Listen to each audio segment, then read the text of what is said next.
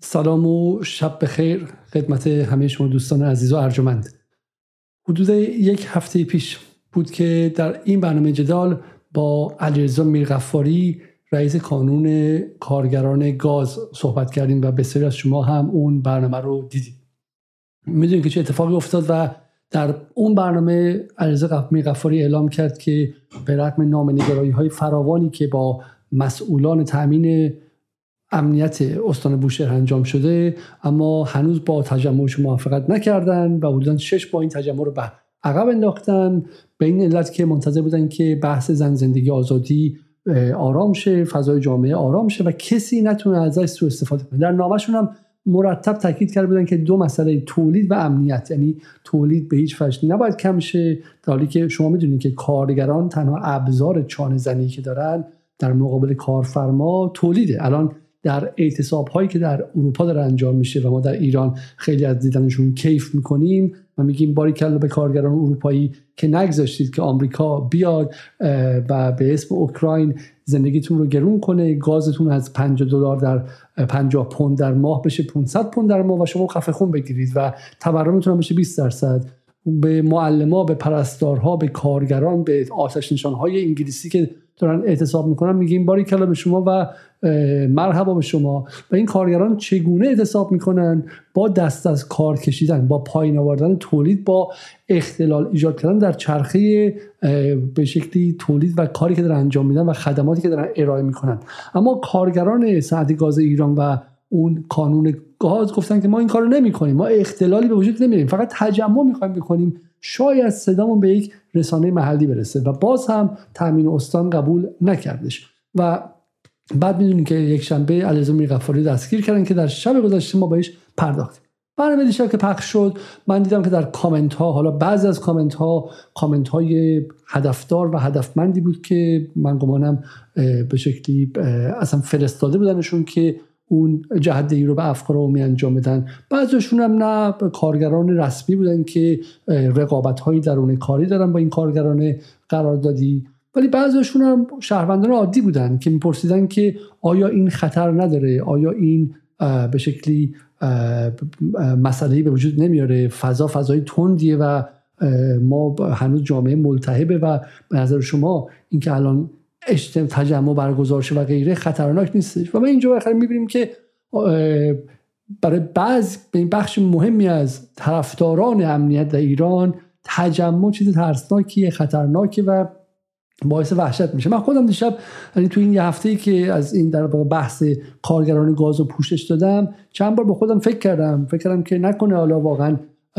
با نیت خیر یک آتشفشانی روشن کنیم، با نیت خیر یک چه میدونم باعث ایجاد التهاب شیم در فضای جامعه. بالاخره مطالبات کارگری در ایران انباشته شده و زیاده و خطرناکه، نکنه داریم با آتش بازی میکنیم، یا اینکه نکنه الان به شکلی اون نیروهایی که در نظام منتظرن و هر گونه صدای مخالفی رو هم خوششون نمیاد الان را بیافتن که علیزاده نفوذیه، جدال نفوذیه و به شکلی باز شروع کنن انگ و تهمت زدن.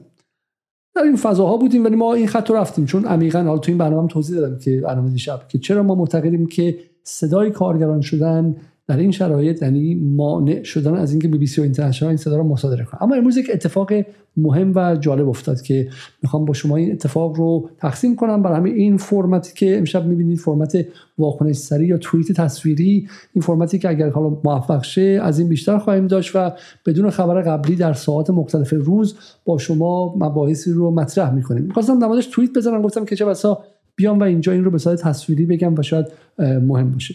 خب صادق شهبازی رو خیلی از شما میشناسید. صادق شهبازی از فعالان عدالتخواه مذهبی در داخل ایرانه، از نزدیکان وحید جلیلی هم هستش و آدمی که چون درون عدالتخواه ها گروه های مختلفی وجود دارن، کسانی مثل وحید اشتری، میلاد گودرزی و گروه هایی که به شکلی سودزنی کردن در این سالها و یه جاهایی هم دیگه بالا با نظام سیاسی به قول معروف شاخ به شاخ شدن. وحید اشتری رو براش یک حکم زندان چند ساله بریدن که همین هفته صحبت این بود که می‌خواستن به زندان ببرنش یا نه. و یک شاخه دیگه شون، یکی دیگه شون امیر تفرشی بود که گمانم مدت کوتاهی هم به زندان رفتش. و شاخه دیگه شون که به وحید جلیلی نزدیکه، اینها محافظه کارتر هستن و به قول معروف براشون امنیت و حالا اونها میگن ولایت مهمتره. این ویدیو که از آقای صادق شهبازی امشب بیرون اومد،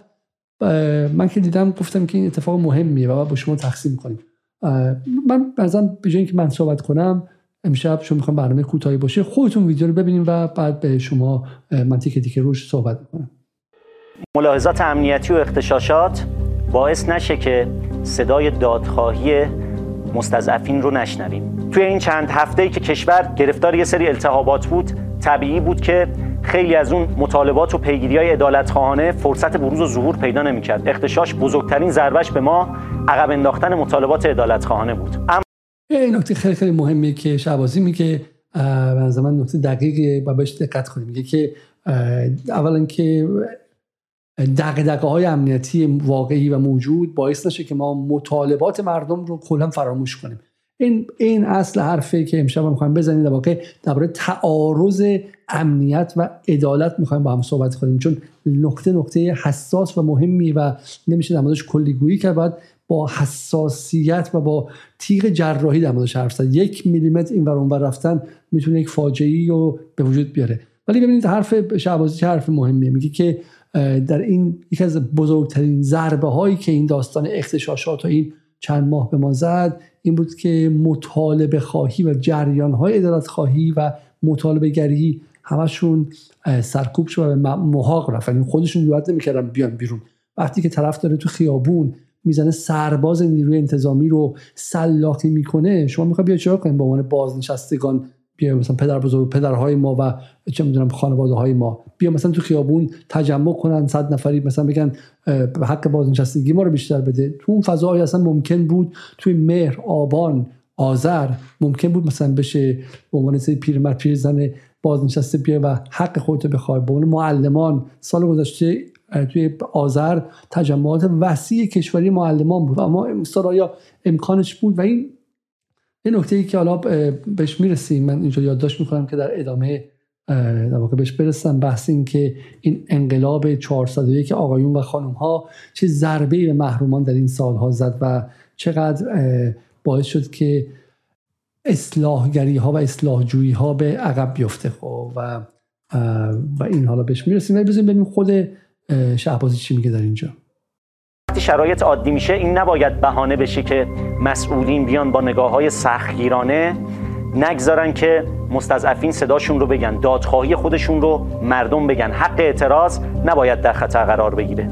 به عنوان یه نمونه، یه اتفاقی توی عسلویه افتاد که یک سری از این کارکنان عسلویه، کارگران عسلویه که توی این چند هفته اغتشاشات مخالفت کرده بودن و همراهی نکرده بودن با اون اعتصابات اجباری، حتی بیانیه داده بودن علیه اون تجمع و اعتراض اعتصابی یه سری از اون کارکنای رسمی که تو همین چارچوب اومده بودن اعتراض کرده بودن، با اونا مرزبندی کرده بودن، مطالباتی که داشتن انداخته بودن عقب. حتی بعد 22 بهمن که شرایط کشور از شرایطی که دشمن میخواد به کشور ضربه بزنه فاصله بگیره، حالا بعد از صحبت کردن با مسئولین، حالا بعد از انبوهی نامه‌نگاری و درخواست قانون کردن برای تجمع گذاشتن، چون دیدن که صداشون به جایی نرسیده، اومدند یه تجمعی رو شکل بدن. خب باهاشون هم برخورد شد. میپذیریم وقتی که شرایط تازه از اغتشاش گذشته، نگاه‌های امنیتی هنوز باشه، نگرانی باشه که دشمن بخواد سوء استفاده بکنه، اما وقتی طرف این همه مرزبندی کرده. این کلمه که مهمه و خیلی روش تاکید میکنه شهبازی، کلمه مرزبندیه. داره در مورد میرقفاری حرف میزنه، در مورد زبیالله میرزایی حرف میزنه، در مورد همین برنامه‌ای حرف میزنه که ما تو این یه هفته پوشش دادیم، در مورد همین تجمع داره حرف میزنه. خب و ببین نکته‌ای که داره میگه، چون خیلی از شما دیشب خیلی تو کامنت گذاشته بودم، حالا من میگم واقعی یا غیر واقعی چون نمیدونم کدوم از کامنت‌ها هدفمند بود، یعنی کامنت‌های اجیر شده بود و کدومشون واقعا شبهات واقعی مردم بودش. ولی خیلی میگفتن که از کجا معلوم اینها پشتشون منافقین نباشن. جوابش تو شهبازی داره میده، برای اینکه مرزبندی کرده، نه یک بار، نه دو بار، ده‌ها بار تو این سالها مرزبندی کرده با دشمن و همینطورم تو همین بیانیه‌ها مرزبندی کرده.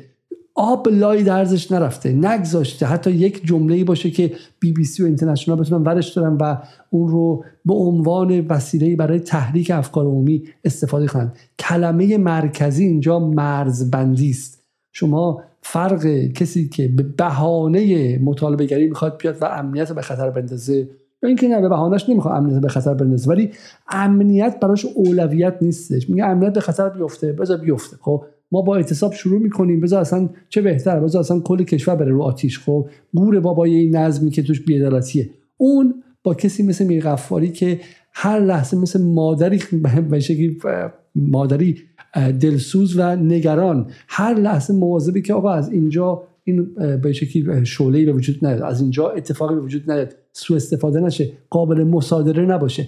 مرزبندی، کلمه مرکزی اینجا مرزبندیه. چرا مرکزیه؟ چون اینجاست که فرقش مثلا با اصلاح طلبان حکومتی ایران، خاتمی ها و لیبرال ها و اینها مشخص میشه. چرا؟ اونها هیچ وقت با دشمن مرزبندی نمیکنن. وقتی که از اغتشاشات و از همین انقلاب 401 حرف میزدن، گفتم مردم خواسته دارن، یک کلمه نمیگفتن که این خواسته ها شب که از ایران اینترنشنال میاد بیرون صبح تبدیل میشه به آدم هایی که پلیس میکشن، این باید محکوم بشه یا نه باید محکوم بشه. مرزبندی تو با اون خشونت کجاست؟ مرزبندی تو با رپرزنتیشن یا با بازنمایی این قضیه شبانه در ایران اینترنشنال کجاست؟ ببینید این همه تظاهرات شد در دانشگاه شریف و دانشگاه تهران و دانشگاه امیرکبیر و دانشگاه الزهرا و غیره، و ما میگیم دانشجو خواسته داره و اب نداره، دانشجو اصلا عصبانیه. خب اصلا عصبانیه، ولی یک دونهشون یه پلاکارد بالا نیاورد که ما این حرفا رو میزنیم ولی بی بی سی تو غلط میکنی شب ما رو پخش کنی. اگر این کار میکردن معلوم میشد که اینها خوششون نمیاد از اینکه ابزار دست بی بی سی و اینترنشنال بشن و بعد از دهن جوزف بورل و به شکلی جیک سالیوان و آنتونی بلینکن و رابرت مالی و بقیه غربی ها بیاد بیرون. اگر یک دونه پلاکارد میگرفتن که مکرون تو خفه شو، ما اصلا حتی ببینید صریح بگم، ما اصلا به بیت رهبری هم فوش میدیم. خب من میگم اینجا باز صحبت کنیم، ما اصلا ولایت ملت هم قبول نداریم. خب ولی ما یه پلاکارد میگیریم که مکرون، اتحادیه اروپا، بایدن، شمایی که مردم ایران تحریم کردید خفه شید، شما نمیخواد شب از ما دفاع کنید. نگفتن. اینجاست که وقتی که دانشجو شریف، دانشجویان غربگرا و لیبرال شریف و دانشجو تهران و بقیه‌شون مرزبندی نمی‌کنن، تو میگی تو خواسته عملاً چشمت بستی تا ابزار و سلاح دست امپریالیسم بشی و سلام. وقتی هنرپیشه‌ها، وقتی که سینماگرا مرزبندی نمی‌کنن، یعنی عملاً خواستن که ابزار دست اون طرف بشن. و حالا تو میگی که حرفای کیهانی چیه؟ جیک سالیوان به بی بی سی چه ربطی داره؟ جنگ هیبریدیه، ابزار و بابا اون محلی که توش اتفاق میفته رسانه است، رسانه مقر فرماندهیه. بله بی بی سی همون جیک سالیوانه. وقتی بی بی سی میاد میگه و بی بی سی انگلیسی میگه و سی ان ان میگه، دقیقاً اینها پاسکاری کردن. میتونستن جلوشونو بگیرن که ما نمیخوایم شب در بی بی سی پخش شیم. اگر یک بار یکی از این تجمعها به بی بی سی، به اینترنشنال، به بقیه این رسانه‌ها حمله جدی کرده بود، یک مرگ بر ایران اینترنشنال، میگفت آ شب نمی‌ذارن پخششون کنن. خیر. تر مرزبندی که خیلی محدود کردن با مریم رجوی بود که اونم واقعا از کرامات و شیخ ما این است، پنجره به شیره خورد گفت شیرین است، اونم زرنگیشون بود. علی کریمی گفت مریم رجوی تو خفه شو. چون علی کریمی به بی بی سی نگفت خفه شو، به من و تو نگفت خفه شو، هیچی، رفت باش بغلش وایساد، باش مصاحبه هم کرد با من و تو و ایران اینترنشنال. برای همین کلمه رو دقت کنید، کلمه مرزبندی و فرق کسی که در پازل دشمن بازی میکنه و کسی که در پازل دشمن بازی نمیکنه، کلمه مرزبندی. اینجاست که علی خامنه ای به مدت 8 سال از خاتمی و از بقیه اصلاح طلبها خواست که با غرب و با اون بخشایی از شما که رفتن توی غرب دارن کار میکنن مرزبندی کنید. آیا خاتمی هرگز این کار نکرد؟ اسم نبرد از سازگارا، از علی افشاری، از گروه هایی که رفتن اونور، از فاطمه حقیقت جو، از بقیه و بقیه، و تا امروز هم این مرزبندی درون طیف اصلاح طلبها اتفاق نیفتاده. برای همین میتونید ببینید که آمدانه لذت میبرن از اینکه غرب بیاد و اونها رو به شکلی حرفاشون رو منعکس کنه، بیشتر کنه و تسلیحاتی کنه. سلاح تفاوت اصلی بین کسی که خودشو در اختیار دشمن قرار میده و قرار نمیده یک چیز بیش نیست و اون هم مرزبندی است. زده تو دهن اغتشاشگرا و تلاش کرده که خودش رو و مطالبات خودش رو تبدیل نکنه به یه چیز معارض نظام، به یه چیز درون نظام تبدیل بکنه، صنفیش بکنه، جلوی هر چیزی که عامل سیاسی شدنش بگیره. حتی برداشته توی گروه اعلام کرده که هر کس شیفت داره حق نداره بیاد که تولید نخوابه. اون وقت با این برخورد بشه، این زمینه اینو به وجود میاره که صداهای حق درون نظام نتونن راحت حرف خودشونو بزنن. نباید اون ملاحظات امنیتی مانع اجرای عدالت بشه.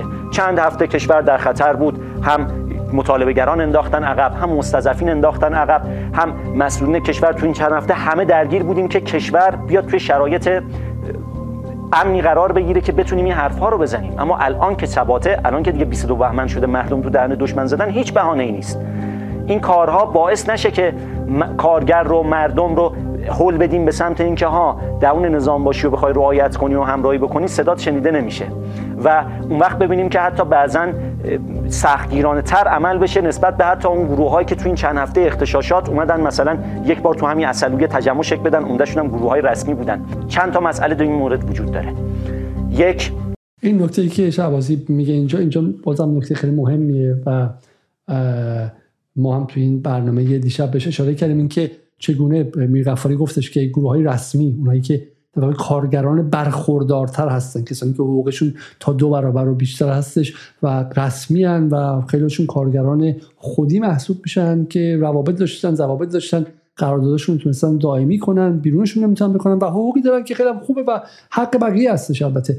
و اونها تجمع برقرار کردن چون میدونستن اخراج نمیتونن بشن، به اینترنشنال هم فیلماشون رو فرستادن، به مسیح علینژاد فرستادن، کارگرایی که با ضابطه یعنی روابط استخدام شد، اونا رو کاری نداشتن ولی با اینها برخورد کردن. این رو آقای به شکلی خوشحالم که آقای شهبازی هم بهش اشاره کرد، اینو استاندارد دوگانه و تبعیض مضاعف. مطالباتی که اینها دارن، مخصوصا اون فاصله‌ای که هست بین این مجموعه‌های رسمی و نیروهای رسمی با این نیروهای قراردادی و پیمانی و موارد اینطوری و مسائل رفاهی که اینها هستن، تو این 2-3 تا نامه‌ای که منتشر کردن موجوده. دو، مسئله حق اعتراضه. حق اعتراض اصل 27 قانون اساسی که به خاطر اغتشاش‌های شبیه این که اول انقلاب امثال منافقین انجام میدادن، توی قانون مدنی و احزاب این تجمع رو محدود کرد، سختگیرانه کرد. اینها دیگه نباید اینطوری باشه. اینها باید شرایطش با شرایط عادی بهش نگاه بشه، باید اصلاح بشه، یه جوری که هر کدوم از اینا بتونن به سادگی درخواست خودشون رو ابراز بکنن، به سادگی مطالبه خودشون رو ابراز بکنن و این مانع ایجاد کردن‌ها مقابلش اینها کمک به اجرای عدالت نیست. بهترین کار شنیدن صدای ایناست، بهترین کار این است که مسئولین با اینا تخاطب بکنن و همینطور توی مجلس باید اون قانون حق اعتراض رو اصلاح بکنن. این چیزی که توی کمیسیون امنیت ملی مجلس وجود داره، این هنوز ملاحظات امنیتیش غلبه داره. این نکته خیلی مهمیه. ببینید دقت کنید که مهر آبان چقدر تلویزیون برنامه گذاشته که حق اعتراض خوبه، آبان 98 که تموم شد چقدر برنامه گذاشتن که حق اعتراض خوبه، دی 96 که تموم شد چقدر گذاشتن که حق اعتراض خوبه و باز دوباره رفت تو فراموشی جمعی. صادق شهبازی وایساده اینجا میگه که این حق اعتراض رو باید مجلس وایس سرش و جدا سرش حرف بزنه و من میگم مرحبا به این موضوع. الان وقتش. اتفاقا توی مهر و آبان همه طرفدار حق اعتراض شده بودن. میگم شهردار تهران میخواست پارک اختصاص بده، اون یکی میخواست جنگل اختصاص بده، اون یکی میخواست دریا اختصاص بده. الان که تموم شد نباید بزنیم تو نسیان جمعی بره، چون این حق اعتراض مهمه. ما در این مدت فهمیدیم که یکی از دلایل انفجارهای گاه بیگاه اینه که صداهای معمولی‌تر شنیده نشده. دقت کنید که شورش تعریفش اینه، شورش عربده کسانی است که نشنیده گرفته شدن و خودشون هم زبان بیان ندارن. چجوری زبان بیان پیدا میکنی؟ با تمرین کردن اعتراض، با تمرین کردن اینکه بیای و بیان کنی و اعتراضت رو بهش شکلی بدی. و برای همینه که به جای اینکه عربده بزنی، جیغ بزنی، ماشین آتش بزنی، میتونی بیای و زبان اعتراض پیدا کنی، ابزار اعتراض معمولی پیدا کنی. و این رو من خوشحالم که صادق شهبازی داره بهش اشاره میکنه. برگردیم و تمام کنیم بحث‌های وجود داره. این هنوز ملاحظات امنیتیش غلبه داره.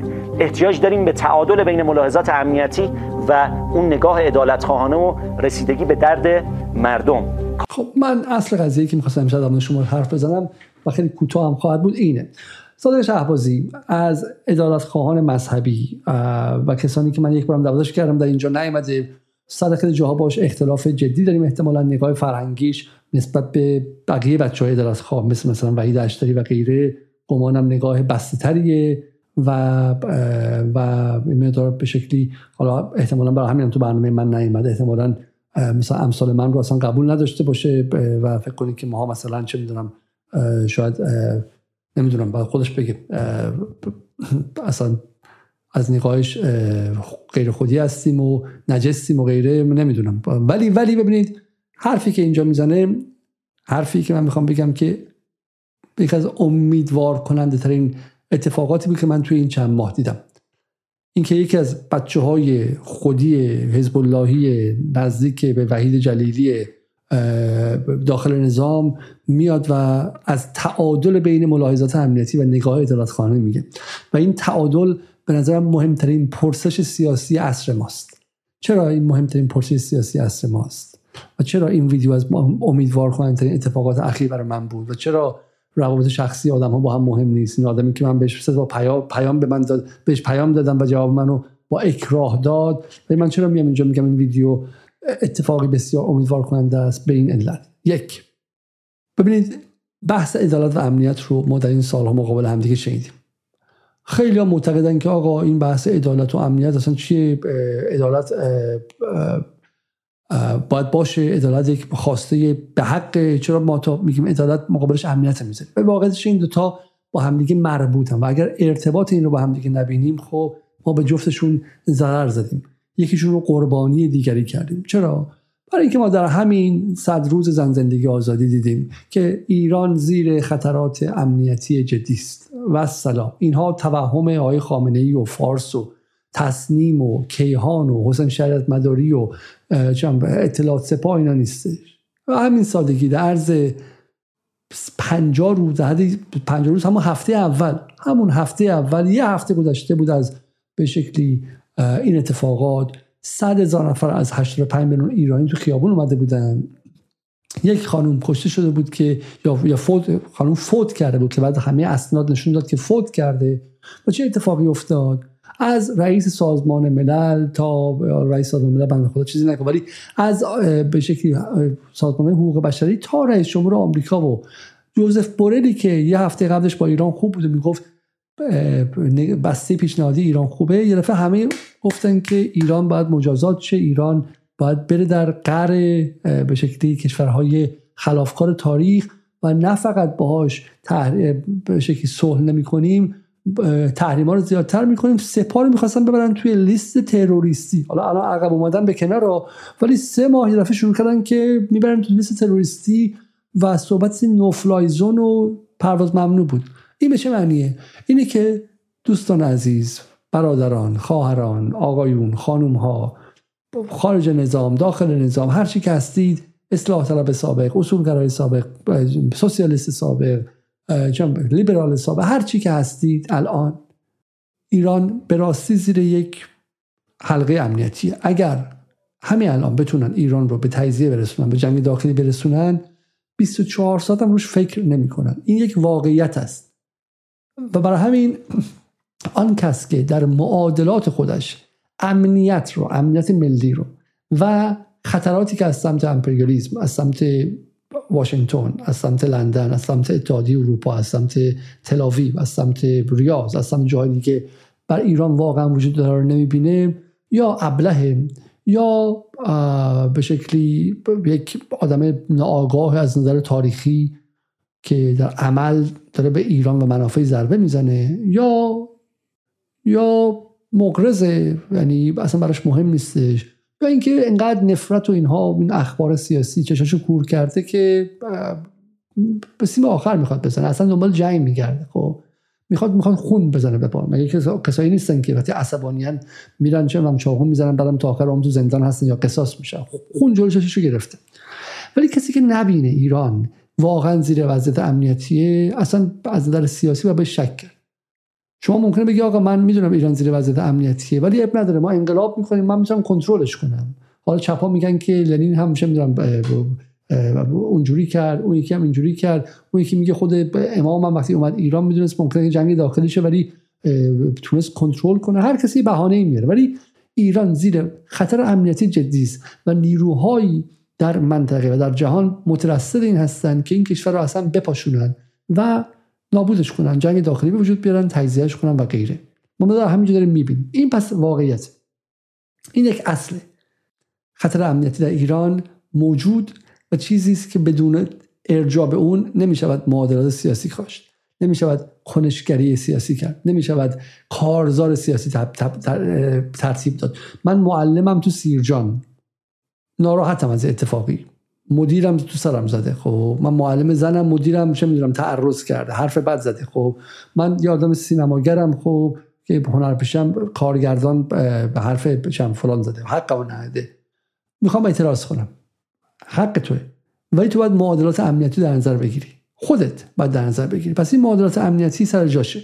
ارجاع میدم به شما به وضعیتی که در اروپا و در غرب اتفاق افتاد بعد از 11 سپتامبر. اروپایی که به لیبرالیسم و به حق آزادی بیان اینها خیلی مینازید، یک صفحه گفت آقا ما در زیر جنگ ترور هستیم، برای همین همه این رفتارهای شما که تا دیروز آزادی مطلق بود حالا باید بیاد خودش رو با این معادلات امنیتی بسنجه. توی فرانسه بعد از داستان شارلی ابدو وضعیت اضطراری اعلام کردن، توی آمریکا و انگلیس وضعیت اضطراری اعلام کردن، خیلی از قوانین هستش. برای همین تازه جنگ ترور همین بخش عمده‌ایش قلوف شده و دروغین بود. برای همین موضوع امنیت در ایران توهم نیست و واقعیته. اما اونور ماجرا چیه؟ موضوع عدالت و موضوع اعتراض به دلایل مختلف. حکومت نوپاست، زیر تحریم اقتصادی که معادل جنگه، حتی نفتش نمیتونه بفروشه، $100 نمیتونه جابجا کنه. تفکر واشنگتن محور و دلار محور در سر حکمرانان ایران تسلط داره و جریان داره. انقلاب یک فرایند طولانیه و یه مقدار سر قضیه اقتصاد موفق شده، نتونسته زیاد موفق شه. استعمار اقتصادی تو ایران همچنان ادامه داره. اون خانواده ها محافلی که کارشون دلالی برای استعمار و برای امپریالیسم بود، خام فروشی میکردن، پنبه خام، مس خام، چه میدونم نفت خام، اتاق بازرگانی ها، بازار، بخشایشون بخشای غیر ملی بورژوازی ایران همچنان سر کارن. شکلشون رو عوض کردن، شکلشون رو عوض کردن بعد از انقلاب، باز اومدن سر کار، یا اینکه نه یه گروه های جایگزین شدن. این مشکلات همه هست و نارضایتی در ایران واقعی است، بی‌عدالتی هم واقعی است. از 1990 1170 به این سمت هم سیاست‌های کلان اقتصادی که به اسم تعدیل ساختاری و غیره و غیره در همه دولت‌ها بدون استثنا تا همین امروز رئیسی ادامه دار شده، بی‌عدالتی رو افزایش داده. به این نشان که ضریب جینی رفته بالا و بالا و بالاتر، به این نشان که اختلاف طبقاتی بیشتر شده، به این نشان که یک طبقه بسیار برخورداری در شهرهای ایران اتفاق می‌بینیم. همین رو خب سوالی که چگونه من این دو تا با هم آشتی داد، تعارض امنیت و تعارض عدالت و عدالت رو چگونه بعد با هم آشتی داد. و این حرفی که صادق شهبازی اینجا میزنه از این نظر به نظر من مهم و کلیدی است و من خوشحالم که به این نقطه تعادل میرسه. میگه آقا جایی هست و راهی هست که ما بتونیم برای عدالت بجنگیم بدون اینکه امنیت قربانی کنیم. جمله کلیدی اینه، معادله اینه، چگونه عدالت خواهی کنیم که امنیت قربانی نشه، که خواسته که ناخواسته باعث نشیم که یک شورش اتفاق بیفته، که ناخواسته باعث نشیم که یک به شکلی وضعیت ضد امنیتی اتفاق بیفته. مهمتر از اون ناامیدی اتفاق بیفته. ناامیدی امروز عین کنش ضد امنیتی است. ناامیدی و ناامیدسازی امروز یعنی حمله مستقیم به امنیت ملی ایران و 85 میلیون ایرانی. و اگر عدالت خواهی شما، مطالبه گری شما، اعتراض شما بخواد به ناامیدی بیانجامه، بخواد به انفجار اجتماعی بیانجامه که قابل کنترل نباشه، بخواد شب توسط BBC مصادره بشه، خب شما امنیت رو قربانی کردید. برای همین سوال این که چگونه عدالت خواهی کرد بدون اینکه امنیت قربانی شه و چه کار کرد، چگونه امنیتی ساخت که عدالت قربانی نشه، چگونه نقطه تعادل بین این دو رو به وجود آورد. حالا مثالی که صادق شهبازی میزنه اینه که میگه در قضیه این بچه‌های گاز و بچه‌های عسلویه این دو به نقطه تعادل رسیده، این دوتا همزمان با هم انجام شده. چرا؟ چون گفته تولید و امنیت رو تو بیانیه‌اش گفته ما حواسمون بهش هست، چون 6 ماه وایساده برای یک تجمع کوچیک، 6 ماه وایساده، چون تو همون جای فرمشگی مرزبندی قاطع کرده. و این از نقطه خیلی خیلی کلیدیه. خب من میخوام اینجا اونم یه تیکه از صادق شهبازی مونده، اینو گوش کنید که من جملات پایانی بگم به شما. رسیدگی به درد مردم، کارگر رو، مردم رو، معترضین رو، هل ندیم به سمت اغتشاش کردن. برم جمله پایانیشه، میگه که اگر شما این کارو نکنید، خب اگر شما نپذیرید آن کارگری که مرزبندی کرده حق اعتراض داره، داری هولش میدی به سمت اختشاش.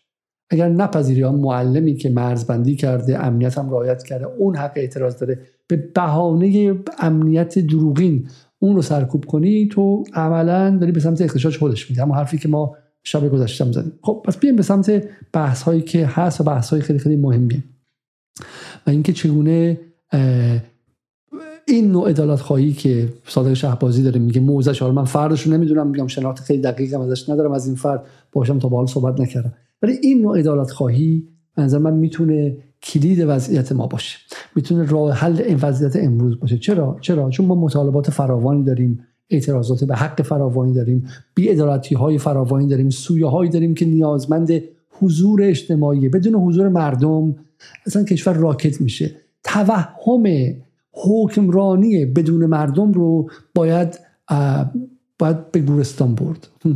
توهم این که ما یک سری حکرام میاریم، حالا میگن دانشگاه امام صادق، من با خیلی از آدم‌ها در دانشگاه امام صادق حرف میزنم و میشناسم، اغلبشون توهم اینجوری ندارن، ولی اگر دارن که آقا ما حکمرانای خوبی هستیم، ما از ما بهترونیم، مدیران خوبی هستیم، حکمرانی اسلامی هم یاد گرفتیم، مردم رو بفرستیم خونه، خودمون حکمرانی کنیم، این فقط باعث قبرستان شدن ایران و از بین رفتنش میشه. مثلا اتفاقی که تو این یک سال خورده افتاد. خیر، مردم باید وارد شن، مردم باید در جای مسائل مختلف وارد شن. در مسئله محیط زیست چه کسی میتونه در محیط زیست حرف بزنه؟ کاوه مدنی رو برن از غرب بردارن بیارن که معلوم نیست به کجا وصله و چیزی به وجود نیاورد در این بودنش در ایران، جز ناامیدی، جز شبهات امنیتی و جز ایجاد یأس در جامعه در این که کشور داره از بین میره و اینها.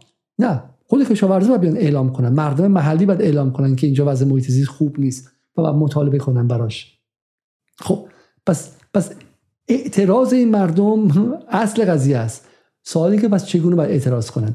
پس بحث ما در اینجا یک بحث ملی و فراگیره در اینکه چارچوب اون اعتراض رو طوری به دست بیاریم که حد اکثر مطالبه گری توش کنیم و همزمان هم امنیت ملی توش زیر سوال نره، و این نیازمند اون مرزبندی قاطعه. و من اینجا میگم خوشحالم از این ویدیو، اینه که بین عدالت‌خواهی ماجراجویانه و عدالت‌خواهی که من بعضی از بچه‌ای که سودزنی می‌کردن، حالا بعضیشون خیلی محتاط و مراقب بودن، ولی بعضی از این سودزنیایی که انجام میشد واقعا به اون حالت یأس و ناامیدی میرسید. یعنی میمدن مثلا فلانی، حالا من میخوام خیلی صریح بگم شاید منصفانه نباشه و از خود وحید اشتری دعوت کنم بیاد تو این برنامه، به شخصا گفتم برای مثال سیسمونی افزایش ناامیدی بود، اینکه حالا یک آدمی خطا کرده، رفته چه میدونم خارج از کشور خرید کرده که نباید میکرد، اصلا واضحه نباید میکرد، خب اصلا در مورد شکی نیستش، ولی خروجش چی بود؟ خروجش این بود که جامعه احساس کرده یه چیز انداختی وسط که منفجر شد خبر اول BBC و جامعه گفت این چه آدم بیشرفیه، این رئیس مجلسشونه، ببین بقیهشون چه چیزی هستن، همشون همینن، خب همشون ریاکار و دروغگو و غیره و غیره است. خب و تو چی به وجود آوردی؟ تو جامعه‌ای ناامید و پر از شبهه به وجود آوردی. خب این جامعه ناامید و پر از شبهه چه اتفاقی براش میفته؟ یک، وقتی 6 ماه بعدش تو خیابون شلوغ میشه، وقتی BBC میگه آقا همه مردم تو خیابونن، وقتی که جمال موسوی شب به شب میگه که آیا جامعه ایران آماده انقلابه و گذر کرده، این تمام بنیانهاش فرو ریخته و همدل میشه باهاش، ریشه‌هاش فرو ریخته. وقتی بهش میگی رئیس مجلس آدمه به شکلی ریاکاره و دروغگوه، اونم با چیزی که میگم، یعنی در اون نقطه خاص بعد تو محاسبه میکردی سود و زیان قضیه چی بوده. و دومیش چیه؟ اگه من کارمند یک بانکی باشم، کارمند یک اداره‌ای باشم، میام میگم که این رئیس مجلسشه، خب پس منم حق دارم که بخور کنم، منم حق دارم این کار کنم. تو از فساد قبح زدایی میکنی، تو از رانت قبح زدایی میکنی، تو جایی باید وارد چی و به جنگی که میتونی در پایانش به جامعه نشون بدی که امکان اصلاح هست و این رو بیای و به جامعه تقسیم کنی. و دو، میگه آقا من اینجا تا تهش هستم، خب من تا پایانش اصلاح میکنم، نه اینکه با یه سرعت خیلی زیاد برم بالا، بعد اون بالا وایسم بگم که اینا نمیذارن، همه چی سیاهه، امنیتی‌ها همه جا رو گرفتن، این فلان فلان شده ها، و بعد خود ناامید چی و بیای پایین. این عدالت خواهی ماجراجویانه است، عدالت خواهی که خیلی با سرعت زیاد میره بالا و بعد میاد پایین و بعد جامعه رو با خودش پایین میاره، احساسش رو متوقف میکنه. ما تو این چند سال این نوع عدالت خواهی دیدیم. با این عدالت خواهی که امشب من تو این ویدیو دیدم، عدالت خواهی امنیت اندیشه، عدالت خواهی که خودش رو در تعارض با امنیت تعریف نمیکنه بلکه همواره به عنوان ملازم امنیت تعریف میکنه. اون صد روزی که کشور در حال انفجاره وای نمیسته که روی بحث چند به شکلی مطالباتی مطرح کنه که انفجار آتش معرکه بشه، وقتی فضا آروم شه بلافاصله میاد میگه حق منو بده، حق کارگرا بده، حق معلما رو بده، حق بقیه رو بده. عدالت خواهی امنیت اندیش. و دومین چیزی که میخوام بگم این که ما نیازمند عدالت خواهی ما عدالت خواهی تو این سالها با عقل با قلب گرم رو دیدیم، با احساسات آتشین، سخنرانی‌های آتشین، شریعتی وار. خب با همه احترامی که به دکتر شریعتی میذارم به عنوان یه آدم حالا که از بنیان فکری متفاوتم میام، ولی اون نوع نگاه ها، سخنرانی آتشین، قرا، ای همگی دزدان، ای همگی فلان جا، پا برهنه ها فلان، این عدالت خواهی با قلب گرمه و میتونه ما رو به آتش بندازه. توی سوریه اغلبشون خواسته هاشون رو با قلب گرم در اول مطرح میکردن و قلب های گرم که با مقابل هم دیگه قرار میگیره، هر کمشون یه چیز میخواد و این ما رو به بیراهه میبره. ما نیازمند عدالت خواهی با عقل سرد، عدالت خواهی با عقل سرد و عدالت خواهی امنیت اندیش، نه عدالت خواهی که خودش مقابل امنیت میذاره و میگه من عدالت میخوام، علی ابن ابی طالب این کارو میکرد، چه میدونم فلان میکرد، برای من اصلا مهم نیست. نه، تو در وضعیت انزمامی و خاصی قرار داری، باید برات مهم باشه. تو در این کشور داری زندگی میکنی، اگر در اینجا کار به جنگ داخلی برسه اون کارگر همون حقوق حداقلی رو هم که نمیگیره هیچی، بعد چه میدونم از خونش تا سر کار که میخواد بره یه پاشو از دست میده، مثل سوریه، مثل لیبی، مثل یمن، مثل عراق، مثل افغانستان، مثل اوکراین. یعنی چی من برام مهم نیست علی ابن ابی طالب؟ تو موظفی که ما گفتیم ژئوپلیتیک زمانت رو بشناس، سیاست بین المللت رو بشناس، سیاست منطقه رو بشناس. تو مجبوری، تو حبوط کردی در کشوری که این کشور مورد همه است. تو در حبوط کردی در وضعیت و در تاریخی که هر حرکت اینجا میتونه تسلیحاتی بشه. آیا به معنی که تو برای بمیری؟ پس ما دیگه اعتراض نکنیم؟ خیلی، تو موظفی که اتفاقا دو برابر اعتراض کنی، چون اگر اعتراض هم نکنی منفجر میشه وضعیت. تو اگر فساد دیدی باید مقابلش بجنگی، ولی ما باید به اون لحظه تاریخی از رشد برسیم در مقام یک ملت که کنشمون در عدالت خواهی، در اعتراض، در فساد ستیزی، عدالت، امنیت رو لحاظ کنه به عنوان امر درونی خودش، به عنوان دیفالت خودش، به قول کامپیوتریا، به عنوان چیزی که درش انضمامی شده، یعنی در چارچوب کلیش هستش. تو چه میدونم خیلی خیلی چیزا واضحه، فوتبال بازی میکنی، در اون این چارچوب بازی میکنی. حالا من میخوام بازی، من پلی هستم، بعد تو بیرون زمین بازی نکنم، نه، این زمین چارچوب داره، تو باید همه این کارا رو بکنی، حد اکثری هم بکنی در اون چارچوب امنیتی. خیلی واضحه و معیارها و خطکش هم خیلی واضحه. کنش که کردی، تظاهرات که کردی، کارزار که برگزار کردی، تومار که نوشتی، نامه اعتراضی که نوشتی، شب برو خونه، بریم BBC، دویچه وله، صدای مجاهدین، صدای ریاض، ایران اینترنشنال، بقیه‌شون استفاده کردن یا استفاده نکردن. اگر تو مصادره شدی توسط اونها، تو در خط اونها بودی، پس تو امنیت اندیش نبودی، تو فیل کردی، شکست خوردی، تو به ضرر منافع خودت بازی کردی. به همین سادگی، متر به همین سادگی مقابل توه، معیار به همین سادگی مقابل توه. متر و معیار اون کارمند، اون مأمور امنیتی توی بوشهر نیستش، اونا بس بوروکراتن که خیلی وقت ممکنه که علیه خودشون باشن. دیشب من براتون مثال زدم، سیستان بلوچستان، اونایی که به اسم امنیت بودن داشتن کشور به انفجار میرسوندن اگه آقای خامنه‌ای دخالت نکرده بود. توی همین امنیت تهران رئیس نیروی انتظامی و کسایی که مسئول گشت ارشاد بودن داشتن کشور به انفجار میرسوندن. نه، متر و معیار خودت به عنوان شهروند انقلابی. و من اینجا میخوام وایسم. ببینید، وضعیت کشور وضعیت خیلی خاصی است و همه ما میدونیم. بی بی سی که باز می‌کنی، حالا خیلی میگم ما اصلا بی بی سی نمی‌بینیم. این من میگم تفکر شما بی بی سی زده است یا اینترنشنال زده است، میگم ما بی بی سی نمی‌بینیم. میدونم نمی‌بینی، ولی بی بی سی تو رو می‌بینه و تو تفکر بی بی سی رو شب با چند صد اختلاف از توییت پسر خالت می‌خونی، از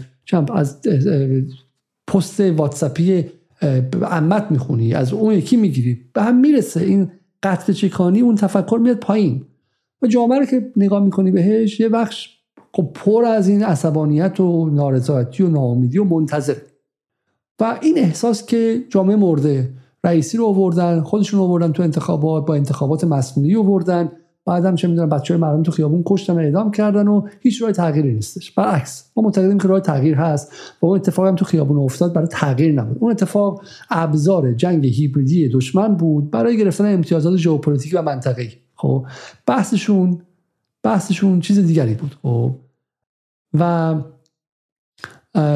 ولی ابزار تغییر هست، مردم هم باید وارد شن و بحث اینه که چگونه اصلاحگری شه و این ما معتقدیم که فضا برای اصلاحگری مستعد. نه اون غربگرا برای اصلاحگری نه، اون غربگرا آخرش فهم می‌خوان ایران و آمریکا رابطه برقرار کنن، خواستشون یک چیز بیشتر نیستش، اون اسمش اصلاح نیست. ولی شما جوانان انقلابی، جوانانی که به ایران معتقدید، به جمهوری اسلامی معتقدید، به انقلاب معتقدید، باید وارد میدان شید. اتفاقا هر چقدر شما وارد میدان شید، فساد ستیزی کنید، مطالبه گری کنید، نشون بدید که جامعه زنده است و تحرک داره، و این حس عمومی جامعه رو بهتر میکنه و از این فضایی که میگم دشمن داره به وجود میاره جامعه رو بیرون میکشه. برای همین نترسید. مثلا من دعوت میخوام بکنم از دانشجویان دانشگاه‌های مختلف که بیان وارد کارزارها شن، دانشجویانی که نه اونهایی که شعار اونجوری میدادن در مهر آبان، خواستشون هم اوج خواستشون هم به شکلی مقتدر شدن سلف بود، نه بقیه دانشجوها، شمایی که تو اون دوره‌ها در سکوت بودید یا در موقع دفاع بودید وارد میدان شید، برید و مطالبه گری کنید به نفع مستضعفان و محرومان و وارد میدان شید و کنارشون بایستید. اصل ماجرا اینه، برید کنارشون بایستید. این ویدیوی صادق شهبازی رو هم دست بگیرید به عنوان متر و معیار قضیه، جایی که امنیت و عدالت و امنیت و اعتراض، امنیت و مطالبه گری به نقطه تعادل رسیده و هیچ کدومشون قربانی دیگری نیست. امنیت توسط عدالت خورده نشده و عدالت توسط امنیت خورده نشده. و نقطه پایانی هم بگم، من چرا نقطه پایانی میگم؟ چون من میگم که امشب ما از منظر امنیت و عدالت وارد قضیه شدیم، ولی راه دیگه چیه؟ راه دیگه این که از منظر امید اجتماعی وارد شیم. وقتی که ما وارد کارزار میشیم برای عدالت خواهی، میریم یه هفته جلو میگیم آقا همه فاسدن، اینجا چقدر دزده و غیره، که حالا احتمالاً دزدم زیاده ها، ما خودمون میدونیم، ولی بعد میایم بیرون و میگیم که آقا هیچی درست نمیشه، هیچی اصلاح نمیشه و غیره، و بعدم یا ولش میکنیم یا خودمون میافتیم زندان، یه تصویری از نشدن رو ارائه میکنیم. این نظر من اصلا باور نکردنیه. اگه ما شلیک کنیم، خمپاره بزنیم از مرز خارج از ایران به داخل مرز ایران، اونقدر برای امنیت ملی خطرناک نیست که این ناامیدی خطرناک. میگم متر ما اینه، در هر کنشی نگاه کنید که در پایانش امید اجتماعی بیشتر شده یا امید اجتماعی کمتر شده. اما من همه حرفم اینه که کسانی که ما قرارداد اجتماعی میخوایم، و قرارداد اجتماعیمون چیه؟ قرارداد اجتماعیمون که من هر اتفاقی که بیفته از جمهوری اسلامی خارج نمیشم. من جز جمهوری اسلامی چیزی نمیشناسم. من در تاریخ 2500 ساله این کشور، 2540 ساله این کشور، جز این تلاش عمومی به اسم جمهوری اسلامی چیزی نمیشناسم. خرابه، باید درست شه. فساد توش هست، باید باش مبارزه شه. مشکلات چه میدونم قلدری سری توش هست، باید با استبداد داخلش به مبارزه شه. هیچ چیزی اما جز این جمهوری اسلامی نیست و این توهم رو هم بذارید کنار. راه سوم و راه چهارم و راه پنجم نیست، یا جمهوری اسلامی است یا سوریه شدنه و سلام، یا امپریالیسمه یا دولت ملی که از همین وضعیت بعد ساخته شه. این جز اصلاحش راه دیگری وجود ندارد و این نقطه تفاوت ما با همه دیگرانه. من همین امروز داشتم با یکی از مهمانان سابق جدال صحبت میکردم، میخواستم دعوتش کنم، میگفت من نمیخوام بیام، این برنامه شما به حمایت از جمهوری اسلامی متهمه و من بعد از این سخنرانی آقای خامنه‌ای درباره این اقتصاد رو شنیدم و بحث مولدسازی. تو خیلی جالبه، شما آقای خامنه‌ای والا سیاست اقتصادیش خیلی فرق این سالا نکرد، شما تا امروز تا 6 ماه 3 ماه پیش از جمهوری اسلامی دفاع می‌کردی مقابل امپریالیسم آمریکا، الان دیگه نمی‌کنی. حرف اینه مولد سازی و 10 تا چیز دیگه هم که بیاد، اگر شما قراره که بلرزید، دلتون بلرز و ناامید شید، اصلا شما انگار نفهمیدید ماجرا چیه. یا اینکه نه بخوایم شب به شب برید مثلا فقط فتوحات نظامی و موشک‌های ایران ببینید که امیدوار شید، اون هم امید کاذبه. خیر، امید و ناامیدی ما و فهم ما از عقل سرد و از فهم پروسه تاریخی ما میاد. این منطقه، این جهان امروز، این تغییرات جز فروپاشی و جز نابودی و جز جنگ داخلی راهی باقی نمیذاره. و این حکومت موجود، شما میگم اونایی که ولایی هستن اینا به کاری ندارم، ولی این حکومت موجود، اونایی که ولایی نیستن، اونایی که از بیرون به جمهوری اسلامی نگاه میکنن، نه از نگاه مذهبی، این حکومت موجود با همه ایرادهاش تنها تلاش تاریخی واقعی این مردم در اینجاست، در این نه فقط تو ایران، در کل منطقه. به مصر نگاه کن، به تونس نگاه کن، به اردن نگاه کن، به عربستان نگاه کن، به ترکیهش نگاه کن که از ما همیشه مدرن‌تر بودش و یه امپراتوری عثمانی بود و این تعامل داشته. خب این انقلاب تنها اتفاقی است که روش یک حکومت سازی شده، باز 10,000 تا اشکال، نه 1,000,000 اشکال. خب و تو برای همین باید اینو انقدر درونی کرده باشی که اصلا به ذهنت خطور نکنه بحث این که من بخوام ناامید شم از چیزی به اسم جمهوری اسلامی. نه تو میتونی ناامید چی از وزارت شم، از معاون فلان وزارت، ولی تو نمیتونی از جمهوری اسلامی ناامید چی. تو اگر از جمهوری اسلامی ناامید چی، اون بهتره که اصلا تو این جریان نباشی. برای همین حرف اینه تو باید درون این چارچوب باشی و این چارچوب انقدر درونی شده باشه که جایی برای بیرون از این چارچوب نباشه. ما جای سومی نداریم. بین جمهوری اسلامی و حمله امپریالیستی، جنگ داخلی و غیره جای سومی نیست. حالا در داخل جمهوری اسلامی تو میخوای فعالیت کنی و معلومه که تو هر لحظه‌ای به صورت پیشینی باید سرباز امنیت هم باشی. اول باید خود سرباز امنیت باشی. امنیت اندیشی رو تو باید درونی کرده باشی، اصلا نباید در ذهنت بگنجه که میشه کاری کرد که مقابل امنیت قرار بگیره و این نقطه کلیدی ماست. از این رو حالا که وضعیت کشور آرام شده، من در جدال از همه دانشجویانی که در این ماه‌های زندگی آزادی هم به شکلی با همدیگه ارتباط داشتیم، دانشجوی دانشگاه شریف، دانشجویان انقلابی این ور اونور، خب به نظر من اتفاقا جایی که باید وارد شن و نشون بدن که چقدر امکان تحرک، امکان جنبشیت، امکان کارزار سیاسی اجتماعی و امکان ایستادن کنار محرومان هست و مردم رو جذب کنن، برن و صدای مردم میشن، برن و به شکلی پناه مردم میشن، برن و اون کاتالیست هایی بشن که بین مردم و نظام ارتباط برقرار میکنه. نگذارید که فضای موجود و گرفتار سکون بشه.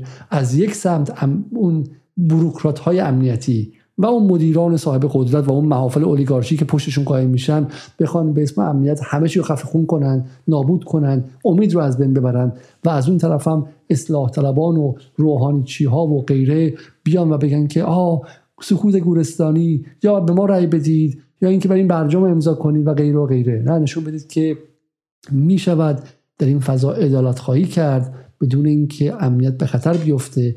پاش وایسید و همه را متقاعد کنید با تلاش و با صبر و با پشتکار و با اصرار و با لجاجت خودتون همه را متقاعد کنید. از نیروی امنیتی شهرستانی که تن نمیخواد بده، یا شاید فاسد باشه یا شاید نفوذی باشه یا هر چیز، تا بقیه، تا اون امام جمعهش، تا اون ور. خب و شما باید بایستید. قرار بود که برنامه خیلی کوتاهی شه، اما برنامه 49 دقیقه‌ای شد.